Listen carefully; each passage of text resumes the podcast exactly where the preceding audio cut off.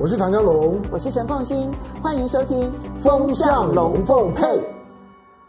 好，今天星期天，大家来聊天，欢迎收看呢雅虎 TV，我是唐江龙。来，我们十五分钟的时间呢，呃，算节目呢，我是预录的，但是预录的节目它会有个困难，就当我们谈时事的时候呢，我们要预判呢后接下去会发生的事情。那这也是虽然我们在谈的是呃国国际政治、国际新闻。它的难度很高，因为是有点门槛的，就是在知识啊跟资讯的准备上面是有些门槛的。但是更大的门槛就是说，如果我不能够提供提供一些判断，那那些判断呢，让大家可以参考，并不是回头去验证唐江龙准不准，是不是神预测，好或者或或者又共估，不是这个问题，而是希望这些判断的逻辑。对大家理解事情有帮助，也让大家呢觉得这些的讯息可能跟你的感受有关，可能呢跟你的价值观有关，也可能跟你的投资等等各方面的一些一些的操作有关。好，我们我们回到呢就是乌克兰的战场上面。当然上个星期呢，我们一开始呢就就就定调，就是说就是说俄罗斯的俄罗斯和乌克兰的这场的战争，俄罗斯呢对乌克兰的军事行动，那。呃，乌东特别军事行动的这个 invasion invade，就是入侵的这两个战事呢，大概在收尾的阶段。当然，收尾是是收尾，收尾也也可能收很久啊，并不是说啊这收尾了。所以收尾是说大局已定。可是呢，战争这件事情，就即使大局已定之后，它的内部啊，它仍然是有情绪，是有温度的。那个情绪跟温度啊。你要把它呢完全的降下来不太容易，它比较像是呢核电厂，核电厂的核能机组，它可以作为呢机载的电力，因为呢它供电呢非常的稳定，它的污染非常低，可是呢它的升载很慢。就是当我突然间缺电的时候呢，我开核电厂是没有用的，因为我突然间缺电的时候，这个时候只有什么？只有火力发电，赶快把天然气电厂打开，把赶快把煤呢塞进去，烧天然气、烧煤是有用的。核能电厂起码要十二个小时才能够呢升载上来到可发电的阶段。同样的，就是当它呢好，那今天电力已经够了，那要降载的时候呢，要它回到呢回到可以关机的情况呢也很慢。这种升载很慢、降载很慢的情况，跟战争是一样的。它要发生的，其实那个准备期呢很漫长。可是呢，打完了之后呢，要收场呢也很漫长，包括情绪上的整理。好，那虽然说呢，整个的整个的战战争呢已经接近收尾的阶段，你从呢国际的金融体系当中的反应可以看得出来，虽然不是呢完全的一飞冲天，但是呢就进两步退一步，进两步退一步，就整个国际的金融环境呢正在为。后乌东战争、后乌克兰战争在做在做准备，整个国际的金融体系是这样。可是我们要在这里面呢，要要关注到几件事情，就是说，在星期五的，就是说风向龙凤配里面，我们也提到，第一个就是这场战争之后，呃，欧洲的政政治秩序将要重组。这个重组当然，欧洲政治秩序的重组也包含了俄罗斯，也包含了乌东，也包含了乌克兰，也包含了美国。那那为为什么政治秩序重组？就是二战之后呢，所建立起来的欧洲的政治互信已经没有了。就是不只是呢敌对的双双方的互不信任，即使是相同阵营里面的互信也崩解。大家都会觉得，当战争发生了之后呢，你枪口朝内，你在算计我。比如说欧盟。德国、法国这这些个国家，大概都会强烈的感觉到啊，今天好像呢，希望呢战呢战争呢继续打下去呢，越烧越旺的，还不是俄罗斯啊，还不是乌克兰，而是美国跟英国。这种的气氛呢，其实我相信啦，在在欧在欧盟的体系里面的高层，大概呢都已经是非常的有共识了，因为即使是战争已经接近收尾。曾经呢，很准确的铁口直断的说呢，俄罗斯将要全面入侵乌克兰的那个美国，你曾经很准确的预估了，预估了呢俄罗斯的行动。可是呢，当战争呢已经呢在在收尾的时候，你却嘛没有准备呢让这场的战争很快结束的和平准备，你没有任何的和平方案。美国到现在为止丢出来的都还是制裁。都还是如何去呢？如何去去去给给乌克兰呢？特别的，就是说呢，援援助的，就金钱的援助、武器的援助，基本上面所有美国的动作里面都没有谈到和平，都没有谈到停火，甚至于所有的有关于乌克兰的调解，这场战争的调解，不管是扮演了沟通的一方、调停的一方、斡旋的一方里面都没有美国。美国在干什么？同样的。里面有都没有英国，这个是最特别。这场的战争呢，美国在外头发动了制裁。美国呢看起来每天呢都在谈这件事情，美国的媒体大幅的报道。可是呢，现在所有的调停的工作，你看到了，你看到德国，看到法国，看到土耳其，看到了以色列，你你甚至于看到了印度，你甚至于看到了中国，大家呢都在呢都在试着。在莫斯科和基辅之之间呢，能够扮演某种沟通跟调停的角色，可是里面没有美国，没有英国。好，它显示就就是整个的整个的美国跟英国，因为美国跟英国是北约成员，可是它不是欧盟成员，因为英国也已经脱欧了。所以呢，从欧盟的角度来讲，从欧陆的欧盟的这大家庭来来讲，他们对于这场的战争现在的思考跟心情，和美国和英国呢是有很明显的落差的。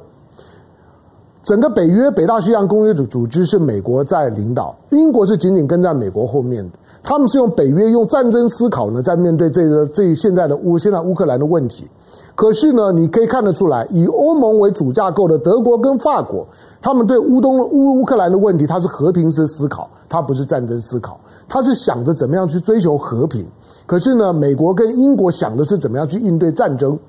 这两者之间的差距就很大。所以呢，所有的调停的过程呢当中，这几个国家没有办法坐在一起，英国、德国、法国、美国，他就是没有办法坐在一起说我们怎么样共同的去面对乌克兰都没有办法。好，那你看到呢，北约呢接接下去呢会会面临到一个一个很大的挑战了，甚至于除了美国跟英国、加拿大呢这些这这这些呢呃北约的成员，但不是欧盟的成员。他们和欧盟的主体，因为北约跟欧盟毕竟有高度的重叠性，在欧洲体系里面。可是呢，欧盟的成员和北约的成员之间的矛盾呢，越来越深了。一个很关键的原因呢，就在一件呢，大家呢有讨论到，但是我觉得没有讨论到重点，就是波兰的那些米格二十九，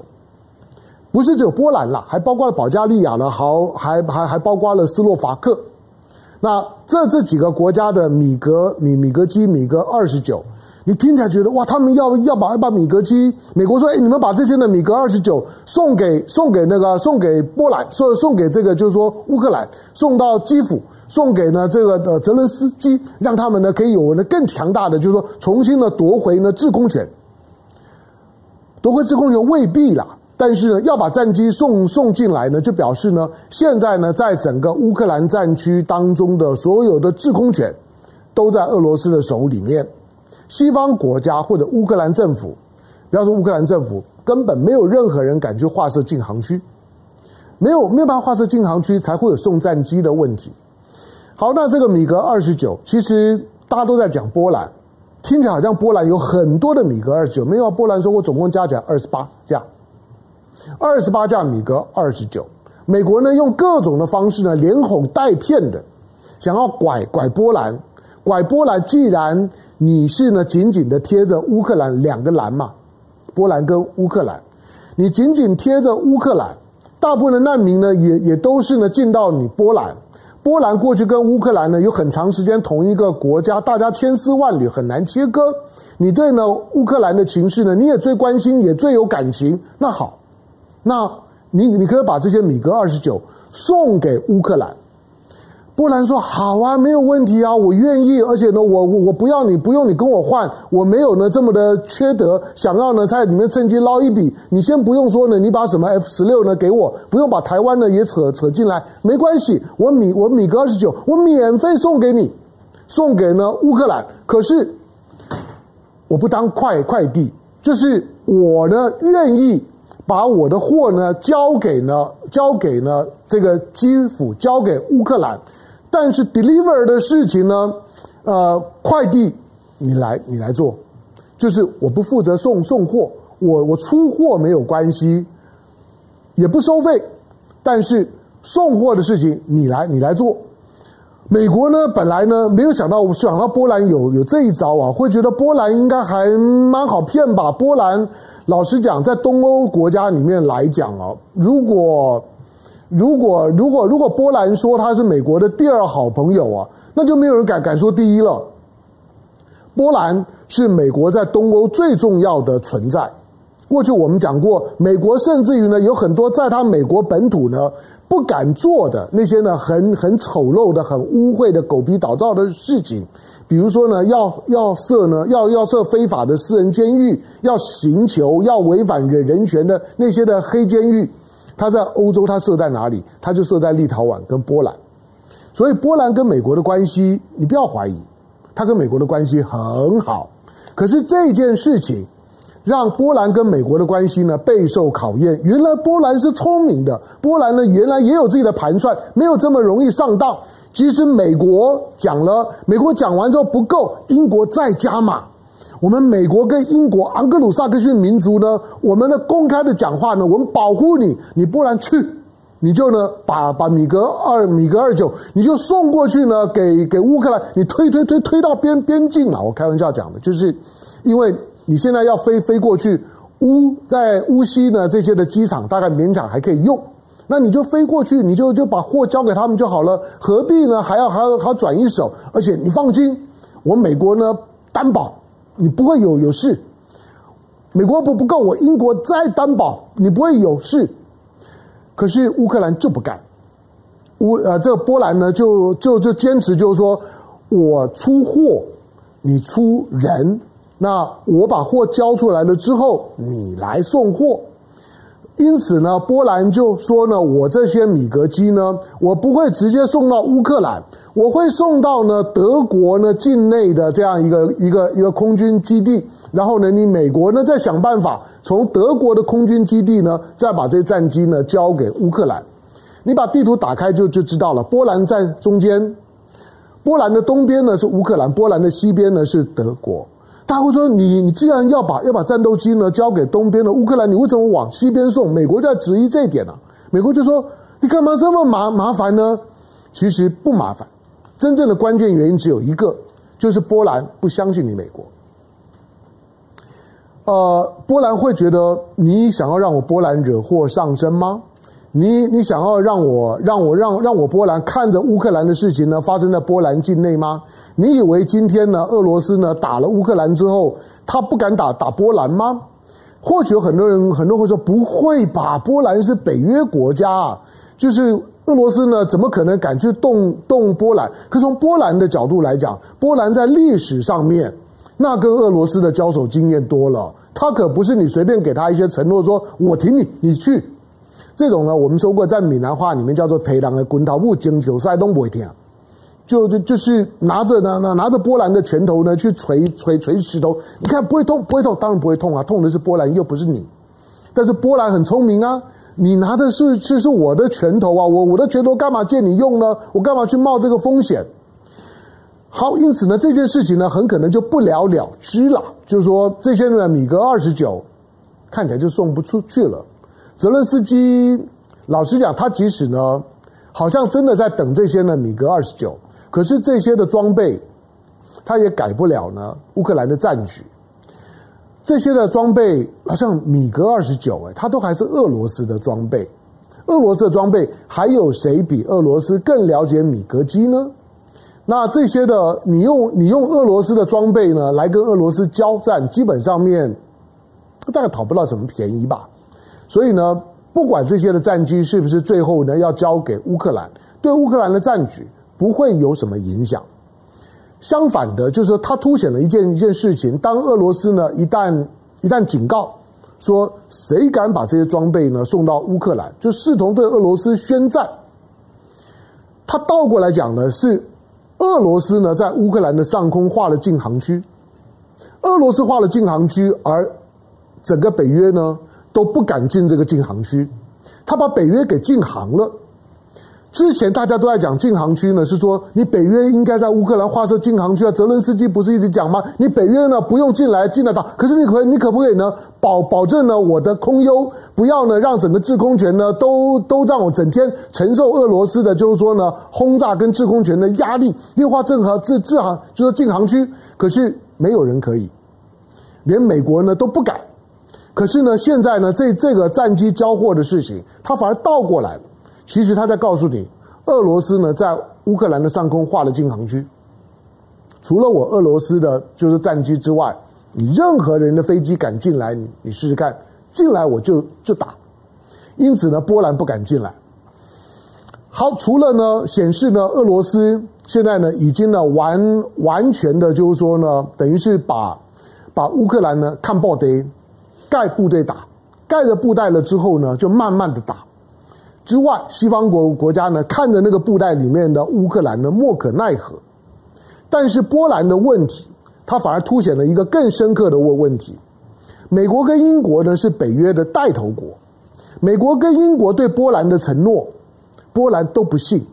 他在告诉你，北约的安全承诺已经没有用了。什么叫做北约？北约的第五条很很简单讲，就就是它是一个集集体安全制度的条文。北约的所有的精神就在那个第五条里面，就是任何一个国家遭受攻击的时候，视同对其他所有国家的攻击。所以今天呢，即使乌克兰把这些的战机呢交，即使波兰把这些战机交给了乌克兰，我我只交，我并没有参战。结果俄罗斯火了，开始去攻击波兰。攻击波兰的时候呢，北约第五条就生效了。北约第五条生效，理论上来讲，北约的二十七国。北约的二十七国，包括美国跟英国，就应该挺身而出，就帮着波兰。我们就开始呢，第一次北约呢第五条呢正式的启动，我们就开始呢要去呢要去对付呢，来来打波兰的这个国家，对付俄罗斯。那北约跟俄罗斯之之间的第一场的正式战争呢就启动了。所有的所谓的北约，它是冷战架构，它是一个集体安全制度。它之所以有效，就是因为每个国家坚定的承诺，而且大家都相信，我如果承受攻击的时候呢，我的其他的二十七个兄弟一定会来帮我。这个时候呢，北约集体安全制制度才有效。集体安全制度是建立在对彼此的充分的信任之上。可是波兰的这个动作显示，北约的成员对于今天我如果承受了俄罗斯的攻击了之后，我的其他的二十七个兄弟会不会来帮我？波兰开始怀疑，因此波兰怀疑的，他不是怀疑呢俄罗斯，他是怀疑北约。他在怀疑，我如果听了你美国的话，真的发生了冲突的时候，你们北约、你们美国真的会为了我波兰拼命吗？真的会为了我波兰跟俄罗斯呢就开战吗？我不相信，所以波兰就不干。波兰呢是整个北约的最前沿了。在旁边呢，就已经到乌克兰最前沿的国家，在面对到战争的冲突的可能引动了北约的集体安全制度的时候，波兰竟然这么的保守。波兰还不是呢旧北约啊，波兰是后来加入的，是整个东欧集团瓦解了之后后来加入的。那这样子的一个国国家都这么不信任美国的承诺，不信任英国的承诺，不信任北约的承诺。他很深刻的在这在告诉你，就是北约的北约的每一个国家，在这场战争发生之之后，是不是还相信北约的集体安全制度？它是一个非常大的问号。这件事情非同小可，这件事情它真正的影响就是，北约即使今天没有人出来喊废，像是马克龙讲的说呢，北大西洋公约组织其实已经脑死了，北约呢是冷战的产物，我们应该要检讨北约。即使这件事情没有人做，波兰用具体的行动在告诉呢所有的北约的成员国，我不相信北约，我不相信北约的安全承诺，我不相信呢，我乖乖的听美国跟英国的话呢，把把这二十九、二十八架的米格二十九交交给乌克兰之后，如果呢惹火了俄罗斯，俄罗斯对我动手了，我不相信北约会保护我的安全。所以你在看到呢。波兰的这二十二十八架的，就是说呢，这个米格二十九，看起来呢好像是好像是呢，波兰不想淌浑水，看起来呢是波兰呢，呃，出了美国一个洋相，看起来呢是是波兰呢跟美国呢美国之间的互信不不够，但其实并不是，它真正的问问题是凸显了。以后再发生类似的情况的时候，北约的成员都会开开始犹豫，就是说波兰都不相信了，我要信吗？因此呢，这个是事件会大大的动摇北约北约第五条，在所有加入北约的成员国对所谓的集体安全体系的信任感，它对欧洲的政治秩序啊是有很大的影响的。好，那因为美国呢没有和平方案，看起来呢就就是还还是在呢期待战争。那还还是呢，对俄罗斯呢抱持的敌意，何况呢，拜登的民调上来了，他更更开心了。我我我现在看不出拜登有任何呢希望赶快结束呢乌克兰战争的动机，我看不出来。所以乌克兰战争的持续符合美国、符合拜登政府的利益，解决通膨问问问题，打压呢欧盟，让北约呢继续的团结。最最重要的是，我的民调上来了，年底选举的机会大了一点。你请问你你你认为拜登政府有任何的理由需要呢？需要努力的去提出一个和平方案，需要努力的去促成停火，让乌克兰的战事呢尽快平息？不会的。可是这跟呢欧盟的利益呢是背道而驰的。最重要的是北约本身的集体安全制度的精神，在这次面对到边境上面的乌克兰战争的时候，马脚都露出来了。大家的信信心呢都开始动摇了，所以战后的北约、战后的欧盟会是什么样一个关系？我我不敢说一定会瓦解，一定会如何彻底的分裂，可是跟过去绝对不一样了。好，那不管从台湾或者从中国的角度，我们之前也谈到过，台湾之前沾沾自自喜呢，自己呢被自自己呢考考取了俄罗斯的不友善国家名单，台湾上榜了，台湾考取了。